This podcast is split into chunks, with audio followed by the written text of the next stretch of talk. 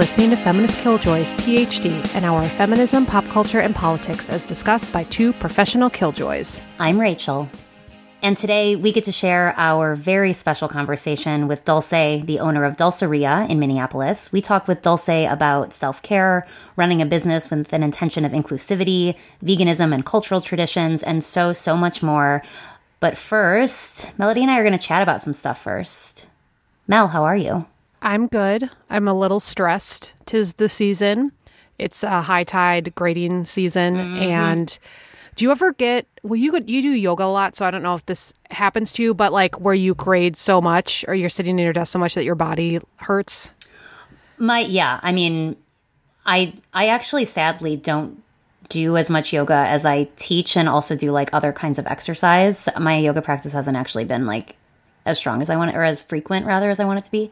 So my body's been hurting so badly the past couple weeks. I think my comment about the yoga also extends to exercise because I know, you know, if I have part of the what they say is like if your shoulders hurt a lot that you want to also strengthen them, you know? Right. So I guess I just I don't move as much as you. I could say, yeah, pretty confidently.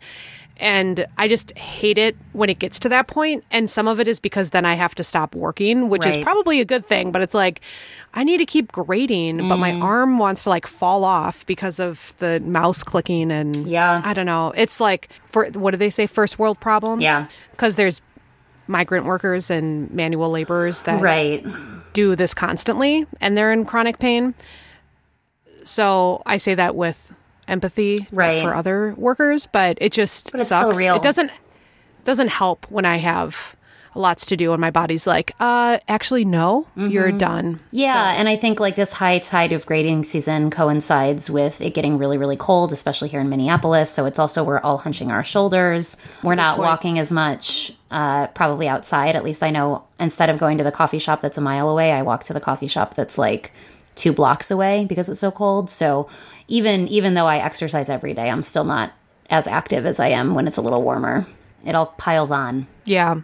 I also, as a more fun but body related story, I took my nephew to this place called Eagle's Nest. It is a indoor playground and it is basically like if the McDonald's playgrounds, you know how they have all those like tunnels and slides and stuff? Mm-hmm. If you like stacked like 10 of them next to each other and on top. So it's like a five story wow. playground. But because my nephew is not even two years old yet, but he is a daredevil, he should have like no fear tattooed on his neck, basically. I had to go with him because he would just do everything that the big kids are doing. And not because there's big kids around, but just because he's just like, yeah, that slide looks awesome, even though it's like way too big for me. So I had to follow him around in these little spaces. So that also didn't really help no, with my totally. body, but it was, it was like super fun. It's kind of a workout because I had to like support myself using my arms the whole time. Right, but right. it was fun. Yes. Yes. Cool. Uh, yeah. So that's, that's me. How are you doing? Uh, I'm okay. We ha- I don't think we've talked since I got back from the conference. No, we did a we did a fa- an Instagram live where I briefly talked about the conference. So I went to National Women's Studies Association, saw a bunch of our friends from grad school, saw some really amazing speakers. Primarily, I was trying to focus on what going to panels with sort of more activist centered folks than um, academic folks, since I have some complicated feelings about the academy right now, since I don't really feel super a part of it.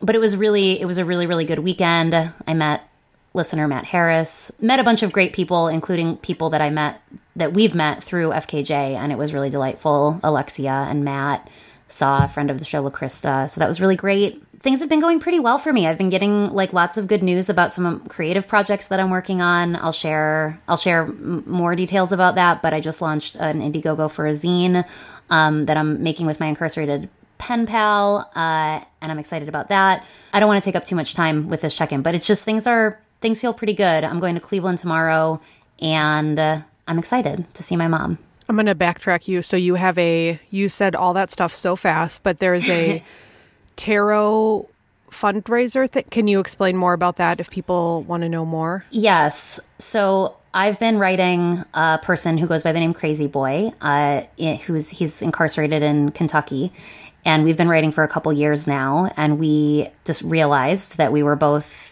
witches and into the tarot.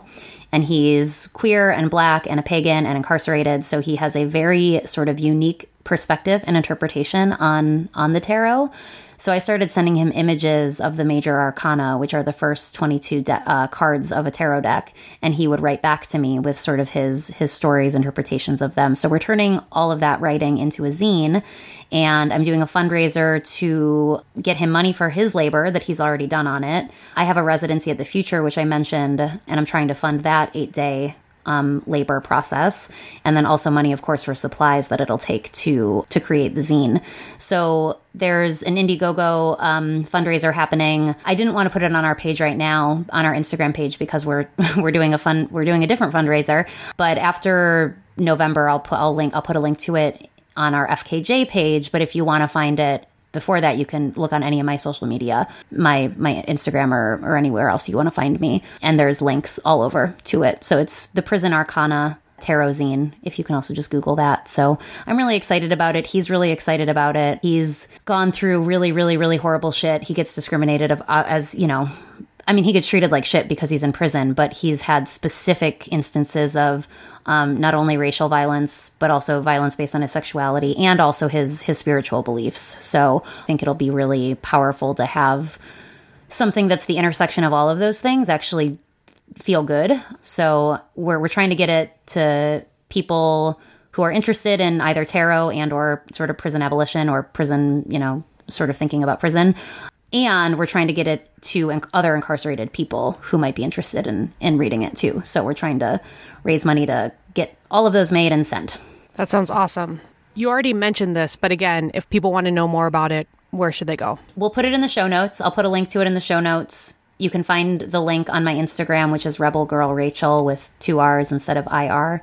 And uh, you can search Indiegogo or just Google uh, the Prison Arcana Tarot Zine. Those are some ways to find it. Cool. Mm-hmm.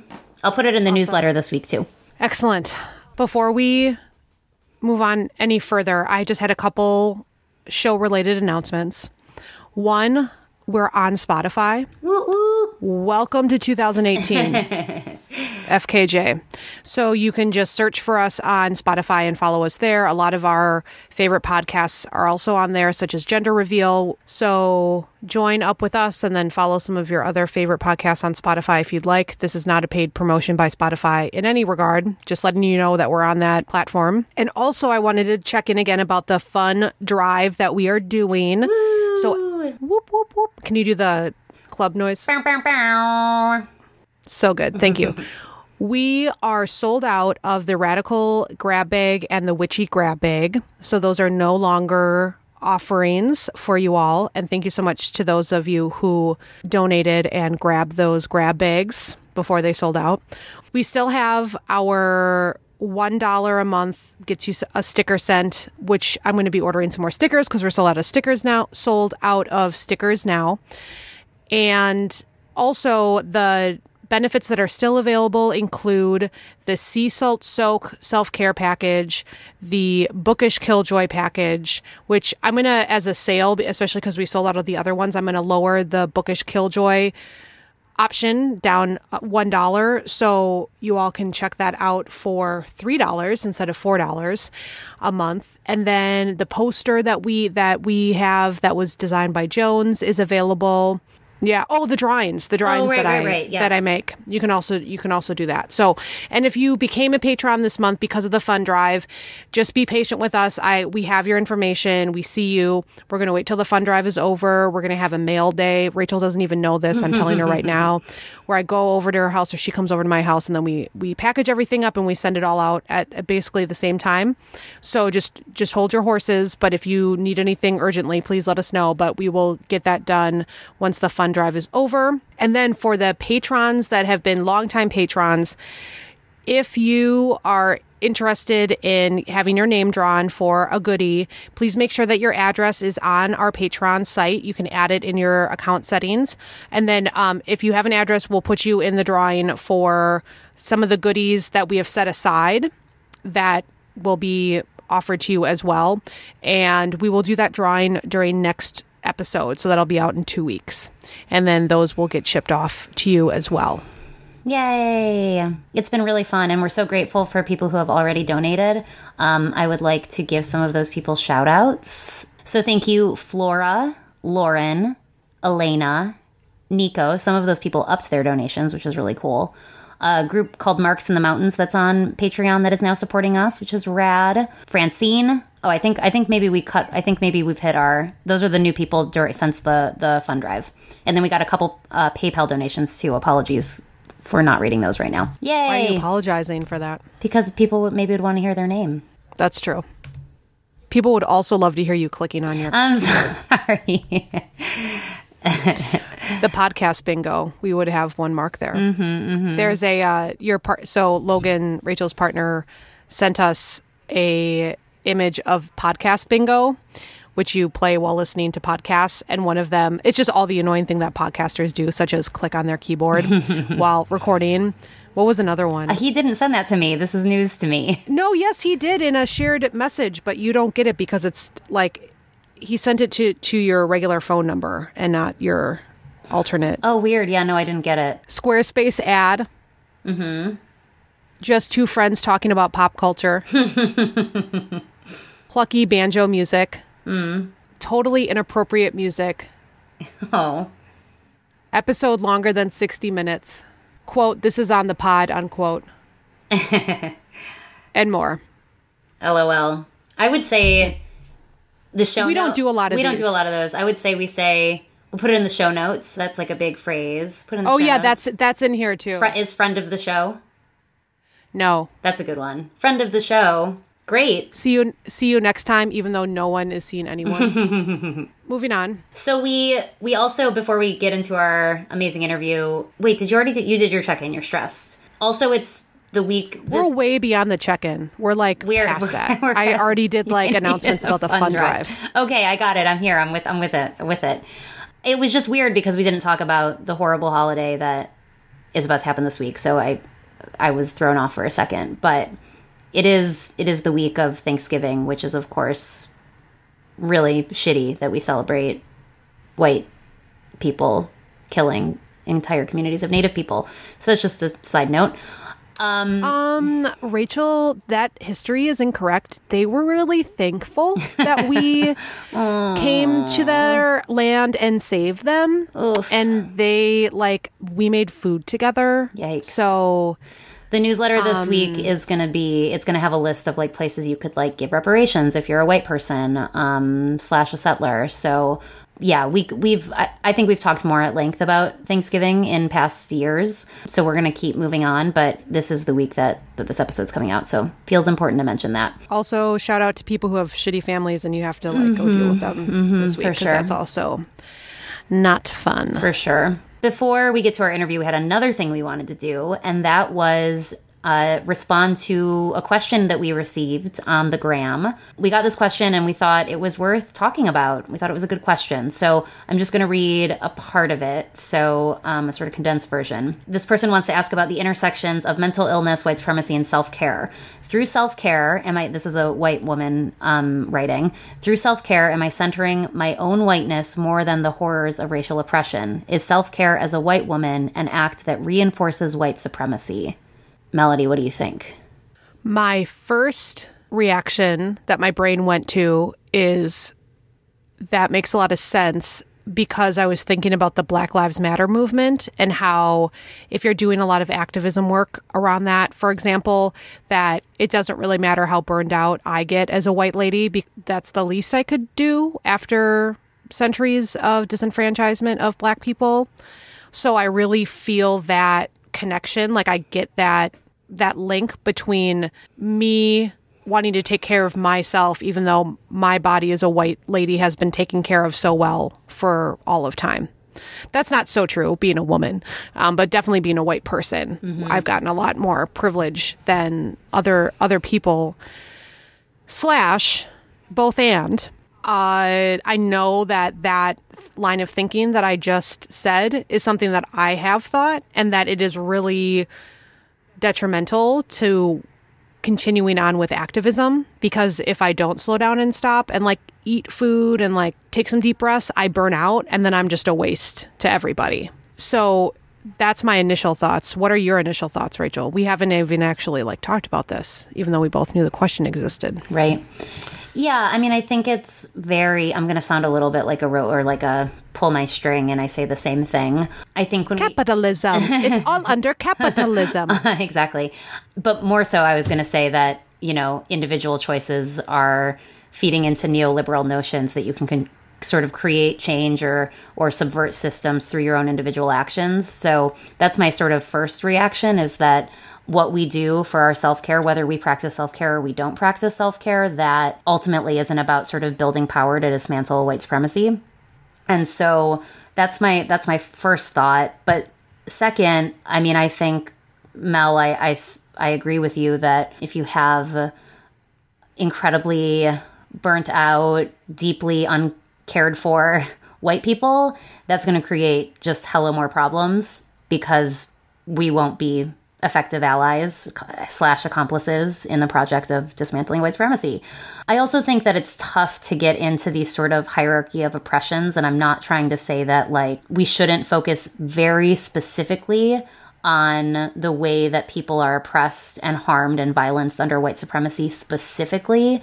But I think if we get into these sort of blanket sweeping statements of like white people shouldn't practice self care because you know, that's feeding into, you know, maintaining white supremacy. It also obviously ignores you're talking about mental illness, right? And so that is also when we live in a society that is neuronormative, that's also a form of oppression that uh, you writer or the general you might experience if you suffer um, or or endure live with thrive with whatever it may be mental mental illness you know it's really tough to say when you start to make these sort of hierarchy of oppressions, oppression Olympics, when it's like, well, if you're mentally ill and poor and but you're cis and white, then you don't get to practice self-care. But if you're mentally ill and poor and trans and white, then you do get to practice self-care. Like it, it just becomes this very again, sort of like neoliberal response to what is ultimately a question that's un, unlinked to subverting oppression, in my opinion. Other than you're gonna be a better accomplice if you're taking care of yourself. Can I add a few things? Yeah. Um, so, as the Marxist in training over here, mm-hmm. I was thinking about capitalism around self care. And I wonder if some of the question, and maybe I'm off by this, but I still think it's important to bring up, is how whiteness is centered in the self care industry mm-hmm. in our in our country especially. So when we think about self care, we think about like meditation and yoga and going to the spa and taking baths with like really fancy salts that are sold in white people places, right. you know? And so like there is a lot of whiteness surrounding self care as an industry. But I think another another thing to remind ourselves, especially us white people, white people, is that just because we don't see other people doing self care the way that we do doesn't mean that self care isn't happening. So there's lots of different cultures in our country and there's lots of different ways to do self care. And so just because we don't see a diversity of people doing spa treatments or, or whatnot doesn't mean that they aren't also doing self care because I think the self care industry has made it seem to be very like a white person activity. And that's just creating a false sense of who is practicing self care because self care can be practiced by all people. At the same time, because of capitalism, there are a lot of people that cannot practice self care at the same rate as privileged white people because they are working three jobs or taking care of kids on their own, you know, and the list goes on. So that is also like a real thing. At the same time, though, if that is something that you are con- concerned with, that there isn't the same access to self care, that you could also work with people to bring self care to a larger group of people. So I know that includes like getting yoga in the schools at like marginalized, you know, public school systems, mm-hmm. or like you do yoga in the prison system, or just making self care practice more accessible in public and community spaces. Yeah, I think that's a great response. And um, just to sort of expand on your point, which I think is a great point, that self care looks different, it's also, as we know, and this is restating the thing that we've talked about on the show so many times, but you know, meditation and, and yoga are not actually white people practices, right? So if we if we think about this globally, snappy people are you know brown people are are practicing self care. You know they've been practicing self care in, in particular ways, and and including including right like the things that have been have been appropriated, whether it's yoga or meditation or even you know the self care of of sort of which quote unquote practices, which is just so broad and umbrella y that is often appropriating sort of native traditions of self care. And um, but ultimately the thing about many indigenous philosophies, let's take this as an example, self care in a lot of indigenous communities and indigenous philosophy, and also in yoga philosophy, if you're practicing care in your body, you are intrinsically practicing care for your community because we are all connected. I mean, that's a thing that's like a very, you know, it's it's been again sort of appropriated in cheesy ways, but that's like a very very deep spiritual belief that a lot of non-western traditions believe in. And so that if you're caring for yourself, you're also caring for the people around you. Now, it's that's not an excuse to like go to yoga and not do anything else besides that. It's just to nuance this conversation of what Melody brought up, like what self care looks like, what it means, who's been doing it before us, and how it gets how it gets packaged and sold. But ultimately, I think both of us are saying that it does not help for you not to do whatever version of self care you want to do. I would say don't give your money to places that you're not super stoked about. I'm still working on that with my own relationship to the yoga studio I work at. I mean, I at some point I need to like divest my ties to that to that company, which I only haven't done because it's been money that I need, which is not an excuse, but well, it's kind of an excuse under capitalism. So anyway, be mindful of how you're engaging, who you're who's getting money from you when you're practicing self-care, but I think both of us are saying keep doing it because and help uh, you know, how as Melody said help other people access it in in that process. That was a great question though. It was. Yeah. I love reader. Wait, we have listeners. I love listener questions because everybody's just so intelligent and thoughtful and questions we get it I always have to like think about them and just like ponder them for a while and it Did you did you see the latest question that got some of the most attention we've ever gotten on an FB thread on our um, Facebook community group? no because Facebook works with basically the devil. Yeah, I know. I know. Um, we're all gonna die because of Facebook, but no, I haven't seen it. Uh, there's a great question about dudes, specifically cis dudes in this person's experience, who are grossed out by pubes and won't go down on people who have pubic hair, in this case, specifically women. And so there's this great thread about pubic hair and fuck dudes who are assholes and hair and all the things. I thought you would appreciate that as somebody who's attached to vaginal feminism or something. I like that description of me. Also, we need to stop recording so I can go respond to it now. so you can get angry. I had no idea. Uh, no, I just that sounds like a great discussion that I would like to be a part of. Yeah. and I think that's. Uh, I'll just share my thoughts there, but great. I. Uh, never mind. Are you sure? You're gonna get grossed out by what I'm gonna say. Oh no. I could probably handle it, but Okay, let's try. okay. Uh, along the spirit of vaginal feminism. Which is not to be confused with TERF feminism. No, no, no, no. I, y'all know. We, you know, trans community Yeah. I'm very supportive of. Yeah. Just okay, this is a comment about like men who get grossed out by women stuff. Mm-hmm. Uh, I'm very lucky to have a partner that does not get grossed out by it and is also like kind of intrigued by it. Uh-huh. But uh, this morning he went into the bathroom and he's like, "Well, that's a first. And I was like, "What? What? Well, just stepped in some of your period blood." and I was like, "Oh, sorry about that." And then it just like went on. But like, I know that there's men out there that like would lose their minds Yeah. if if that happened like Yeah. just would find it to be like the most disgusting vile thing so i'm just so happy and grateful Right. that my partner is the way that he is and i don't think i'd be with him if he wasn't but like oh my gosh you know it's just the the tampon hiding period shaming world is just uh it just makes me really mad Yeah. so i'm just it just reminded me of like oh yeah there's people that um just roll with the punches Yeah. also sorry if you're listening One okay, one more quick shout out before we get to our interview. Another person I met at NWSA is named Jax, and they are basically they're doing their research on mens- menstruation education and the way that menstruation is taught in schools, and they're making it so they're trying to develop curriculum that is like trans inclusive of menstruation and talking about you know sort of hormone cycles regardless of genitals and like all of these really amazing things. They're really really cool. But Mel, you would be delighted to know that they were very strongly advocating that I give the cup another try. So we'll see. your body your choice but you Yeah. know how i feel about it Yeah. also i like i don't think i ever learned about menstruation in school so that's amazing Yeah, they're really they're doing really cool work. We should have them on the show sometime. Yes yes let's do it Cool, cool. All right. but only when our periods are synced up okay rachel they were for a while. I don't think they are right now if you just had that Mm-hmm. you're not- experience today. no Yeah, no. Oof, I hope poor poor I hope Dulce, who's going to be listening to this, is like okay with all that before her amazing interview.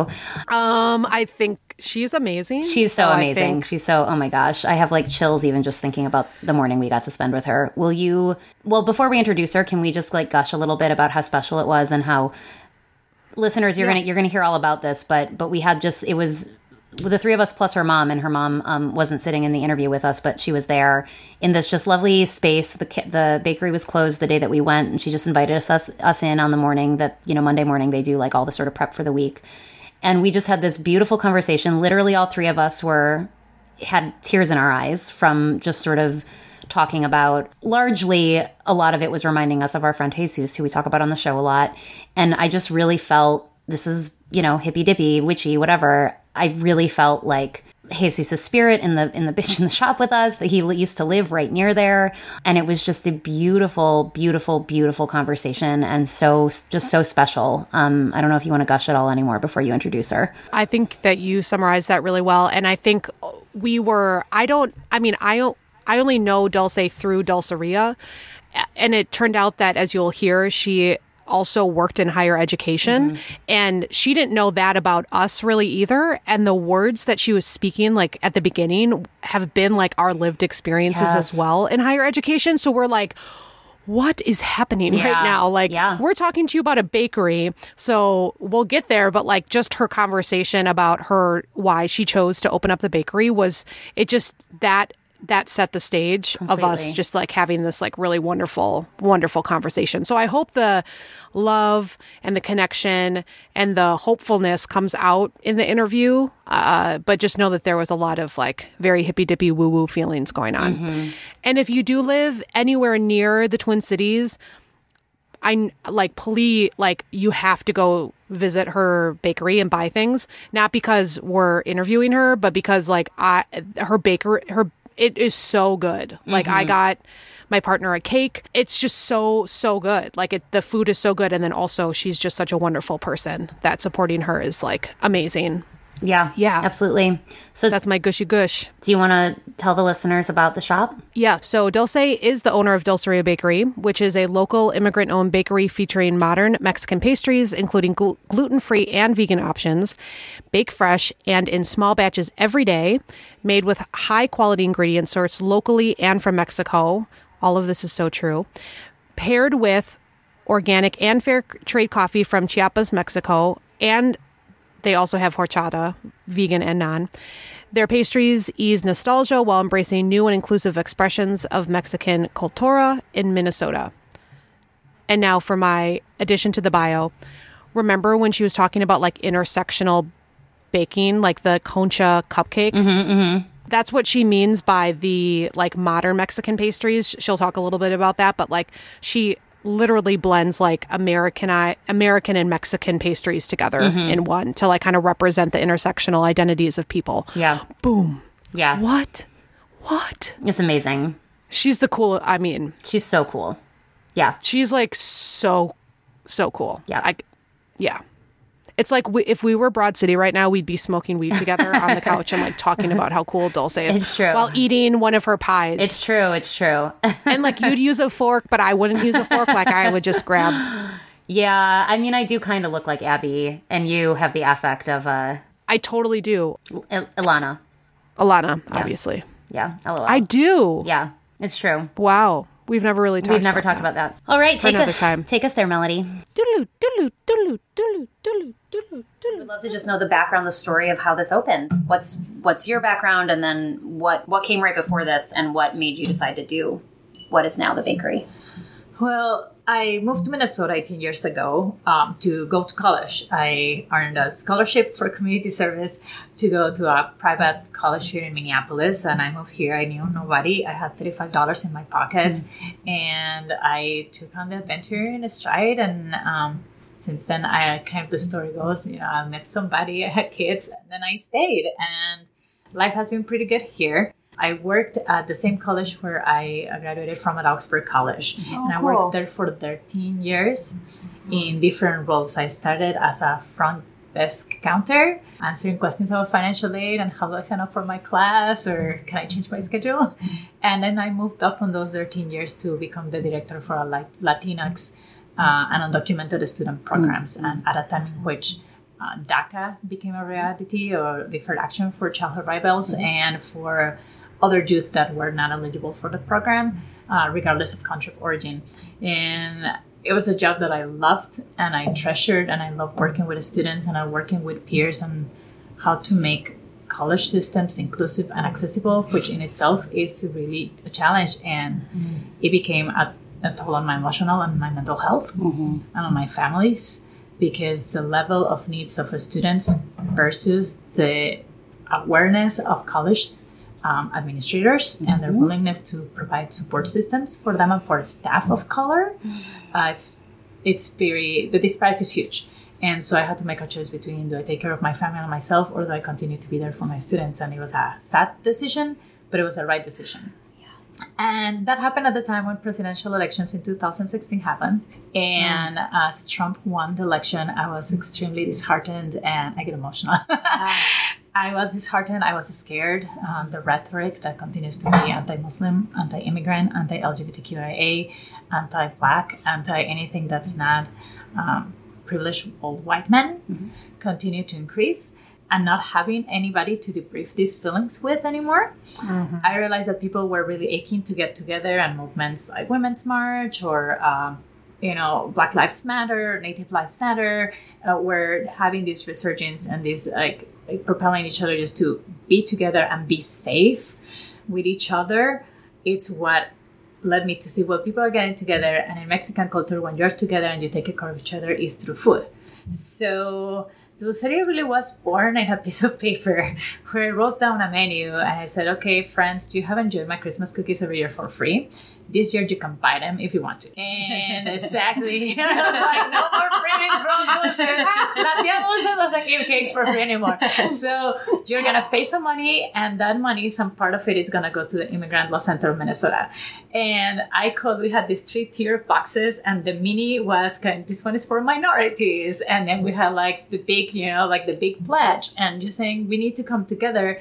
And I got a lot of orders from people that were getting together in the community just to sit down together with their neighbors and saying, how can we be there for you? What is our process if we see raids from ICE coming into our community? Uh, what do we do if people come to our college or to our houses and somebody deports my parent or my child? And so that really showed me that that food nurtures your spirit, mind, and body and your community. And so my husband uh, said, you know, you've always talked about having a bakery, about baking. I, I learned to bake here because I couldn't find the baked goods that I grew up with in Mexico City. Mm-hmm. And, and the bakeries on Lake Street or West Side is very regional. And so I said, go for it. So I put together a website. I took pictures of pastries and I started tapping my community just to decide and get input on what kind of place we wanted to be. And the goal was not a storefront. It was really just a journey where I kept learning from the community and the customers that were getting to us and started doing farmers market. And 18 months later we're at a store that we hope it's a safer space that's inclusive um, not just in our promises to our customers or the public but in our own policies and practices as a business. Yeah so something i noticed right away so i ordered a cake for my partner for his birthday, and I noticed that um, when I was when I emailed you and I was using uh, like gender neutral uses of like guapo instead of like guapo like guapex and yes. and that or noviex and that yes. when you responded you used the same mm-hmm. phrasing and to you although that's like common sense i'm not used to people actually addressing my partner or my other friends in the way that i've phrased it yes. so why is that important to you within this business because I think sometimes gender inclusivity is actually like from a marketing standpoint can actually be a, a bad mark, which is horrible to say, but that like yeah. you're cutting off a certain business mm-hmm. slice, right? So can you talk a little bit more about why that is such an integral part of your communication at the bakery? Absolutely. I would say in one word is intersectionality is that we as human beings, we are not just hold one identity, we hold multiples. And this is a debt of gratitude that I have towards students that I work with, students that would be queer and brown and undocumented or international students with a certain amount of privilege and they arrived and they were learning as part of their cultural adjustment into Minnesota culture or being in a place that is very LGBTQIA friendly, that inclusivity really broadens up their mind, their spaces, and their understanding of the community, and that the America that they see in movies or that they expect to see when they come here is very different. I owe it too to fellow food vendors and, and entrepreneurs like Pickle Witch, who are very intentional and assertive about using gender, uh, gender, yeah, gender neutral language and because I have kids who are teenagers and go to school and come back and will debrief with me as to the experiences that they see some of their peers have because they are not addressed by the pronouns that they ask to be addressed by. Mm-hmm. And so, what we have found is that when we're intentional about our language, the people that come here to Dulceria do be not just because they know they will get great pastries, but because we see them and we get them and we love them and we value them. And it's as simple as learning language. And it went from using the X because Spanish is such a gender based mm-hmm. language. And I catch myself sometimes where I have mm-hmm. misgendered folks and I will reach out and say, I want to apologize. I noticed that in the crazy and busyness of the day, I misgendered you, and I can imagine that that was hurtful and I would like to repair my trust with mm-hmm. you. And how can I do that? Because it's different for each person how that, that trust can be repaired. Yeah. We do it here when I hear a staff that will say, Hello, guys. And I will do it on the spot because I will not shame a staff either. Mm-hmm. We will talk together and I don't have to do it myself. They hold each other accountable to say, Hey, I heard that when the last group of customers came in, you used a gender word to address them let's remember what are the different things that we can use. Oh yeah, hello everyone, hello friends, hello people. Like there's many words that mm. we can mm. use or how we describe products. And the same even goes from our menu. If you see our menu board, it has three letters. It has uh, GF, T, and V. And so when we identify our products, we have something that is vegan, gluten free, and traditional. Mm. Oh. Because what we learned too, again, being at a farmer's market, is that one day we're selling and one of the questions from one of us to a customer was, "Oh, did you want normal or vegan?" Mm. And I myself, I, and it could have been myself, and I just it just sat in my mouth and it tasted really gross, right? and it's like this is.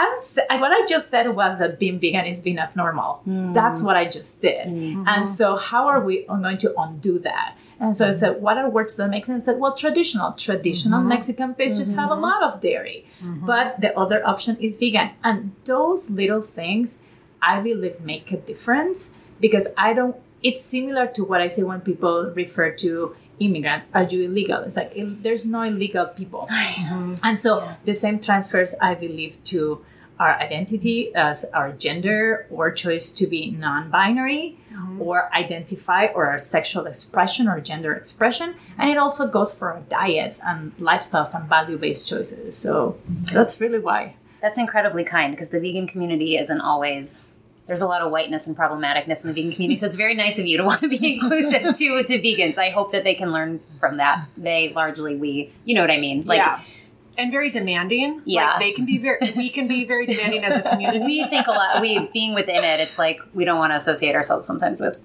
some of that. So it's great that you are kind to wanting to feel inclusive to us.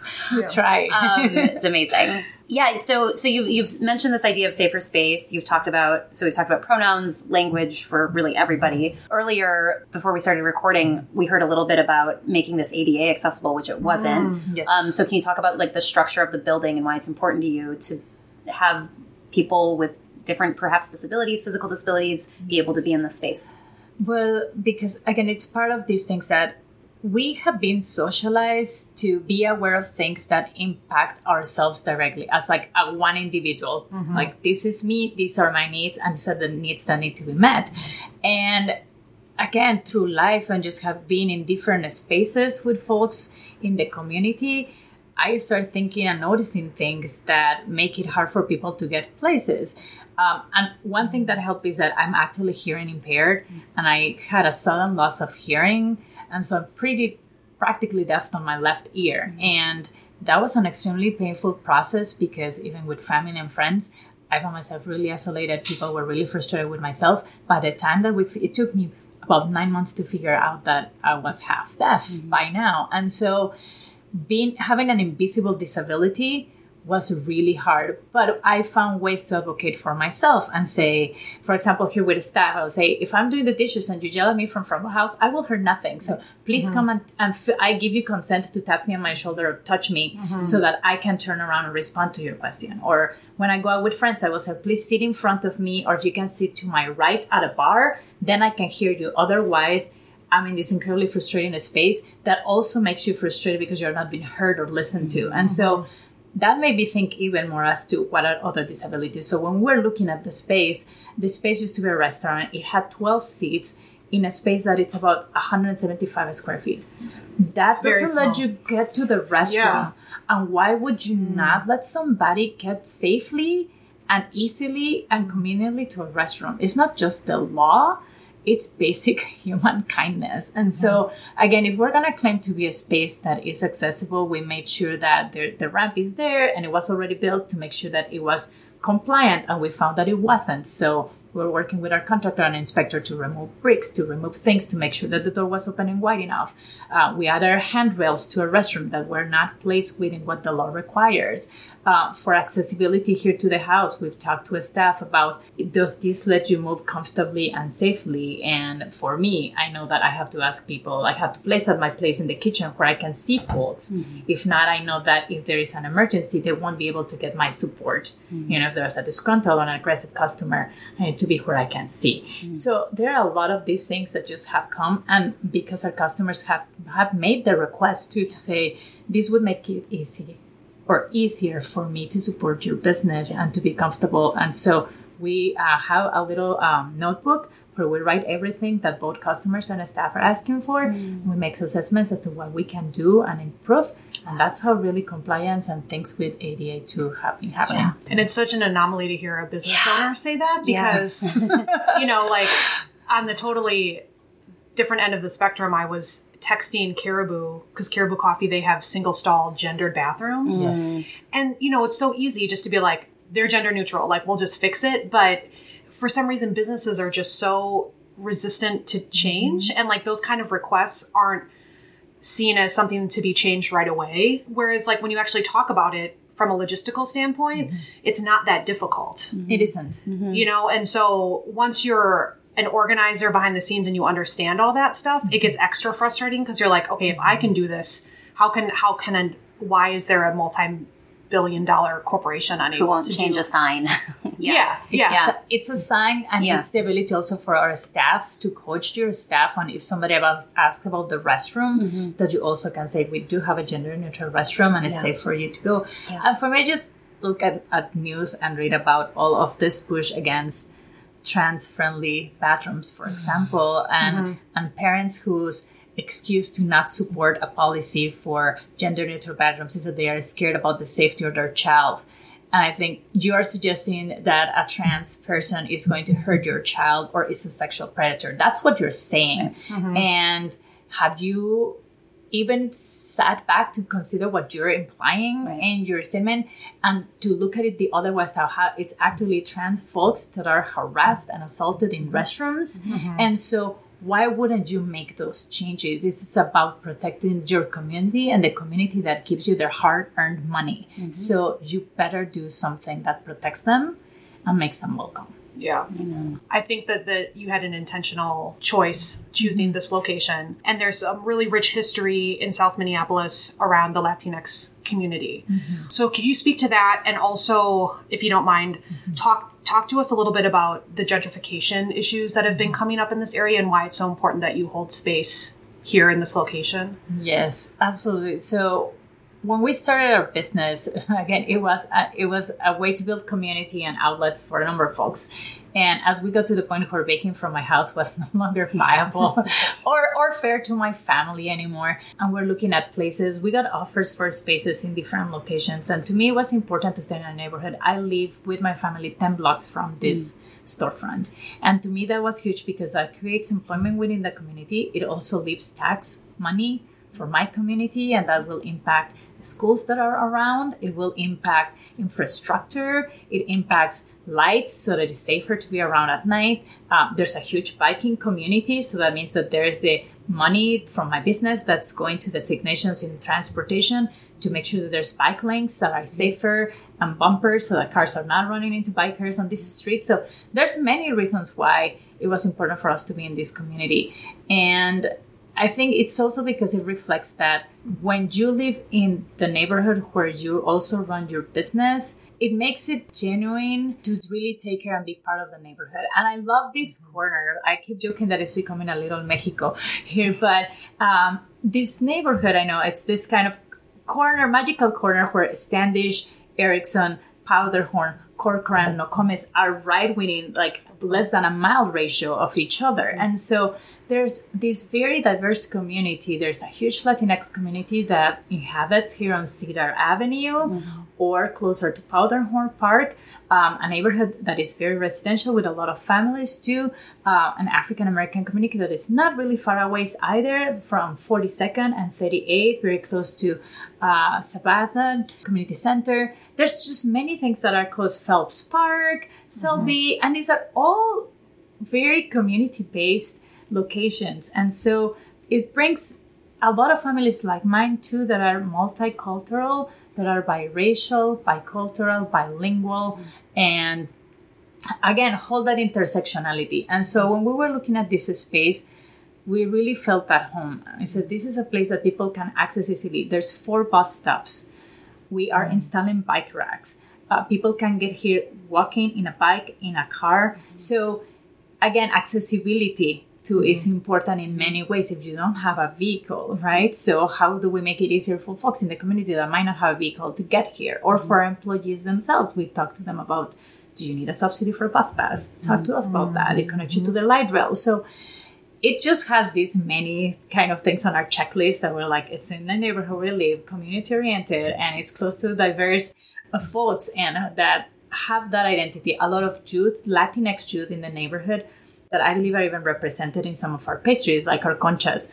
Uh, when I made our conchas in the shape of a cupcake, it was this thing of like, whoa, why are you doing that? Because I have kids that are Mexican American and they can like a cupcake and they can like a concha and they don't have to choose one or the other. Mm. They don't have to choose to be very Mexican or very mm. American. They are both. And we have to stop pushing people to choose one identity over other. Mm. And that goes for, again, sexual identity, gender, orientation, mm. expression. Mm. Uh, you don't have to choose. You can be all of those things. Mm. And, and that's the beauty of who you are.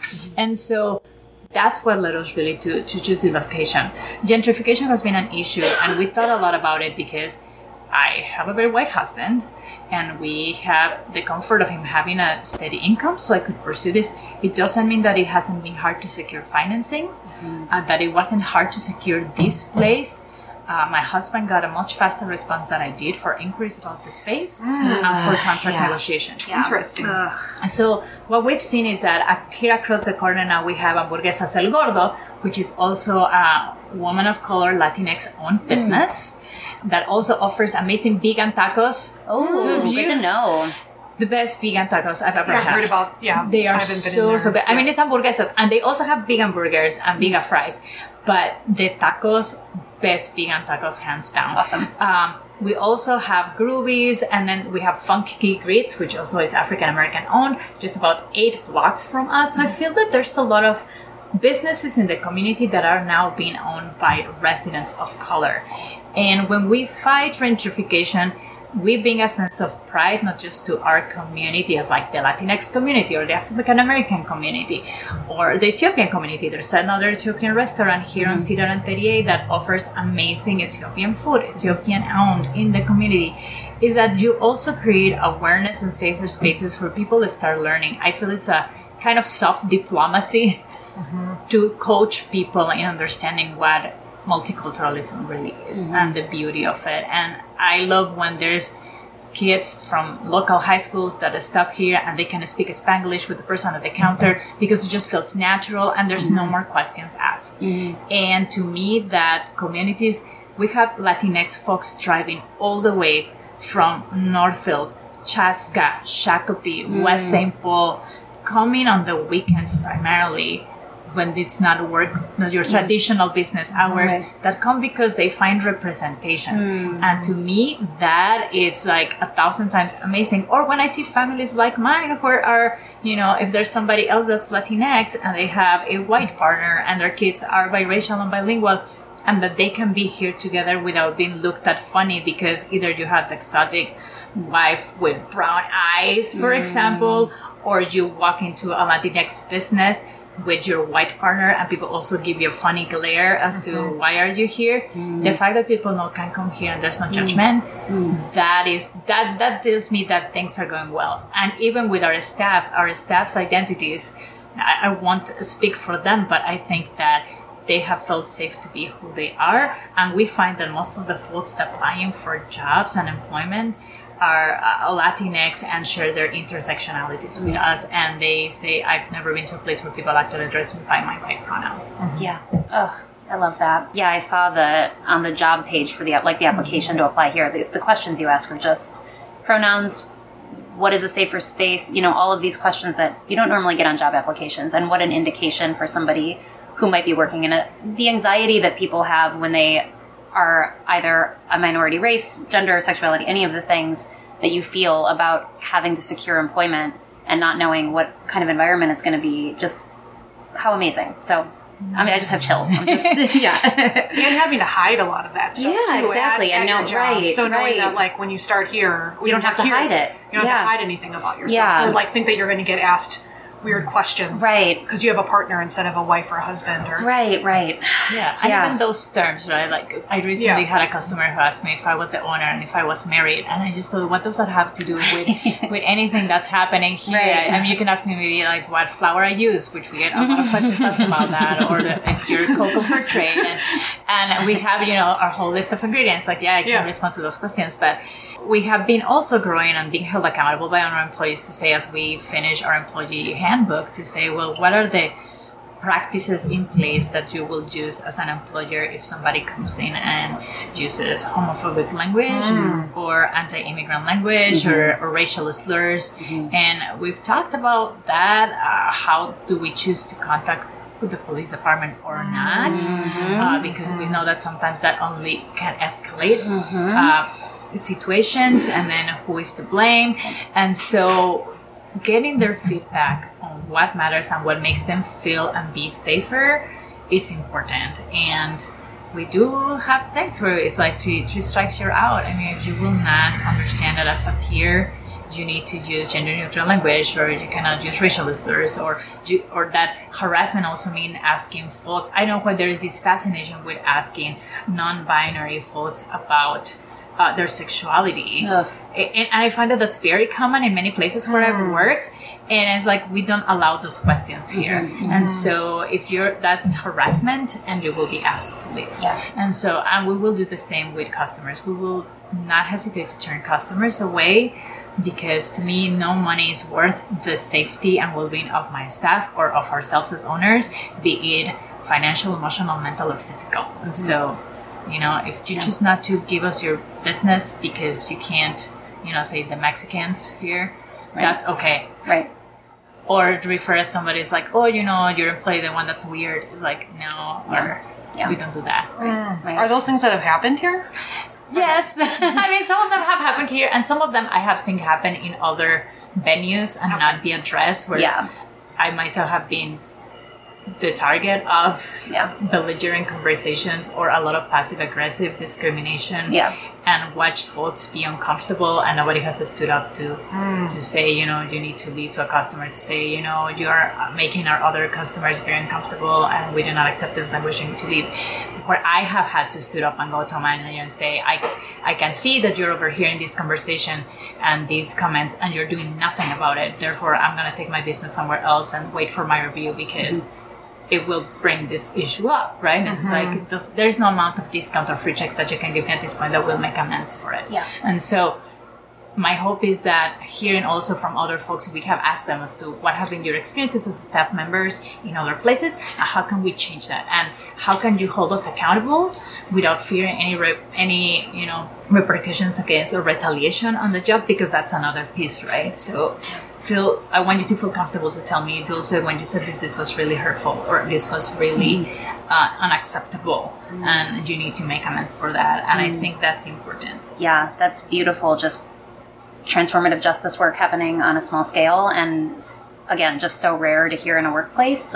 And on top of that, you're even though you take risks in that way for like from traditional business owners, like you, you sell out of your stuff. the time. you can't come in here like we came in here late one day and Yeah. like all the I mean we Everything still got there was still stuff but Yeah. like Yeah. most of it was gone. Yeah. You know what I mean? So Right. it's not I think people are afraid to take risks because they think that they're going to be ostracized or marginalized, but you have a very successful business. Yeah, well, it's it's you. It's it's communities that come and support us and share the mm-hmm. same values, and I mm-hmm. think that's it. It's a value based customer base mm-hmm. because we and we mean it. We really do. And if it ever feels disingenuous, I hope that somebody will admit will email me and give me the opportunity firsthand, right? To say, hey, I was at your store and I didn't have a good experience, and this is the why. Mm-hmm. And I think sometimes, you know, we're human beings and we have to unlearn all the things that we have been taught to say, yes, sir, no, ma'am. And so to, Right. to mm-hmm. stop doing that takes work. And when you're tired and when you're exhausted or when you've had a rough day,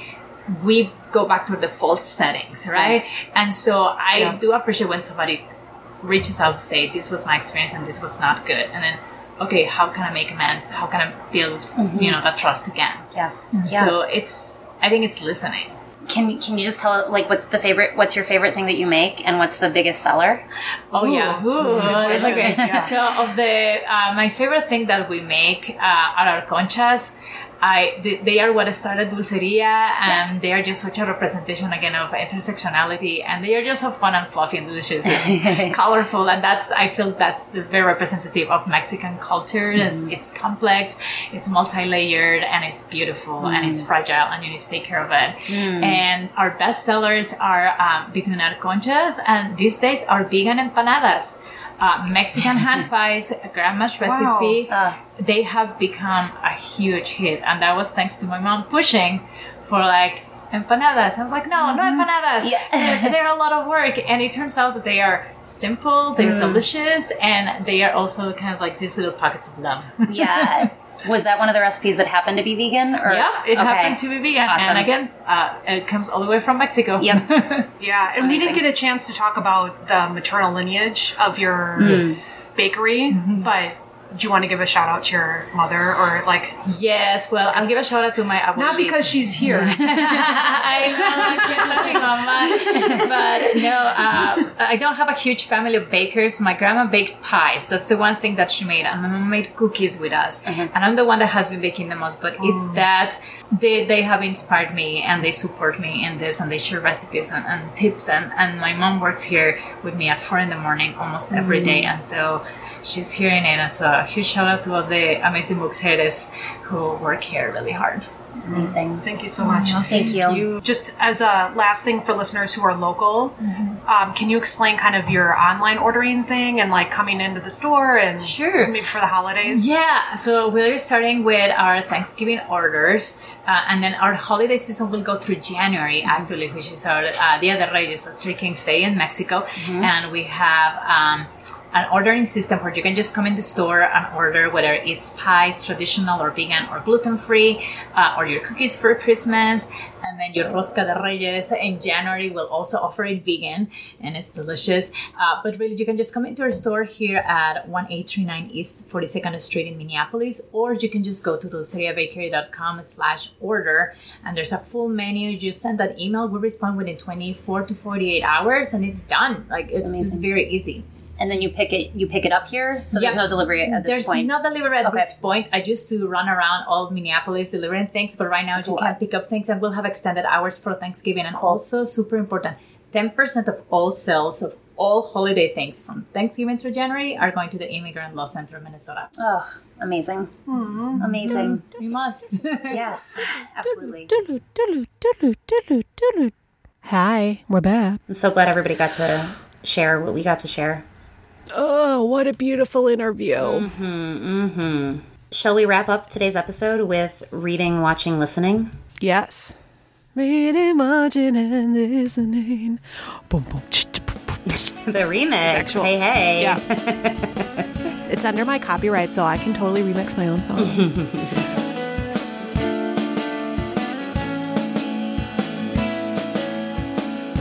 what do you What are you RWLing, Rachel?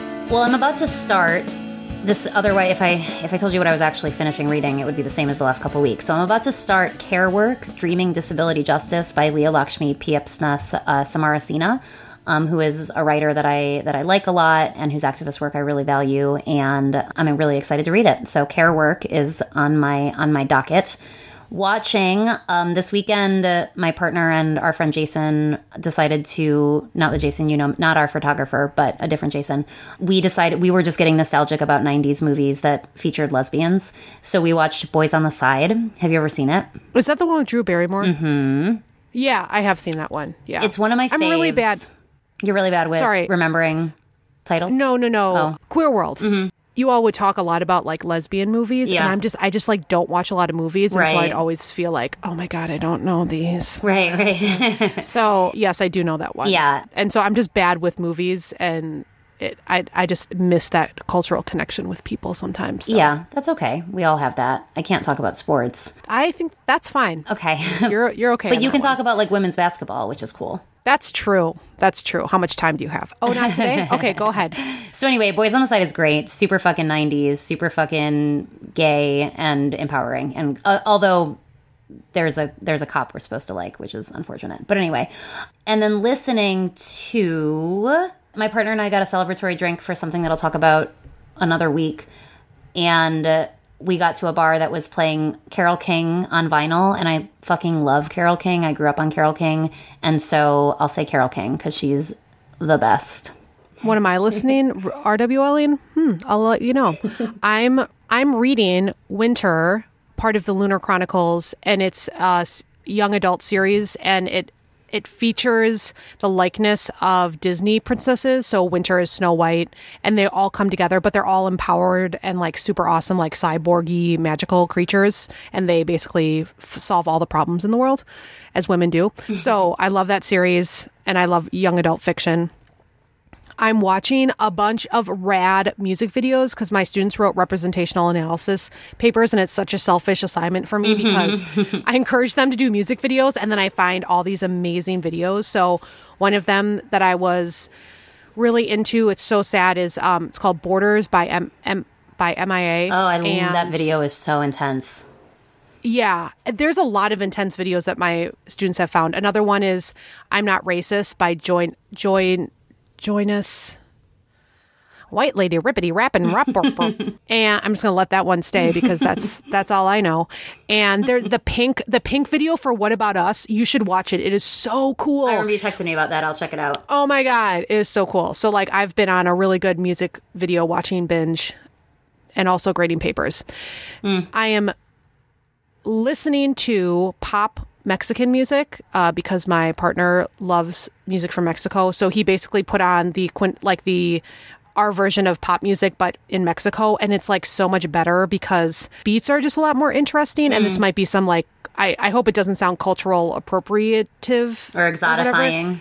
Yeah, but like the it has like a lot of salsa beats, so it's like more. It's just fun to dance to. It's kind of got like Mm-hmm. Right. a sexiness to it. Right. Um, and ag- again, I really hope that. I mean, it's fine. I'm a white lady, but um, it's just cool. Like because it's like fun music, and I and it's actually because it's pop music. The words are very simple, so Yeah. Oh, I'm like helps me with my Spanish. that's I'm like, great. I know, I know what he's saying. He's saying I love you. Right. So Right. and I've just been dancing a lot while I've been refinishing my basement. Well, that sounds good. Wonderful. We have, I guess I just want to say that we, we're finishing up. We have two more episodes in our series of Shop Local Month, which is probably going to go into December. And then we will be back with sort of like a more academic discussion episode. And then it's going to be time for Best of 2018 if we want to do it, Best and Worst of 2018. So we have some exciting things ahead. We're kind of thwarting our every other week episode um, plan, but we're going to be back to that in the new year to save our, our time and labor. But we're so grateful you're all with us. We love you. We've been having so much fun with these interviews. And uh, FKJ. power.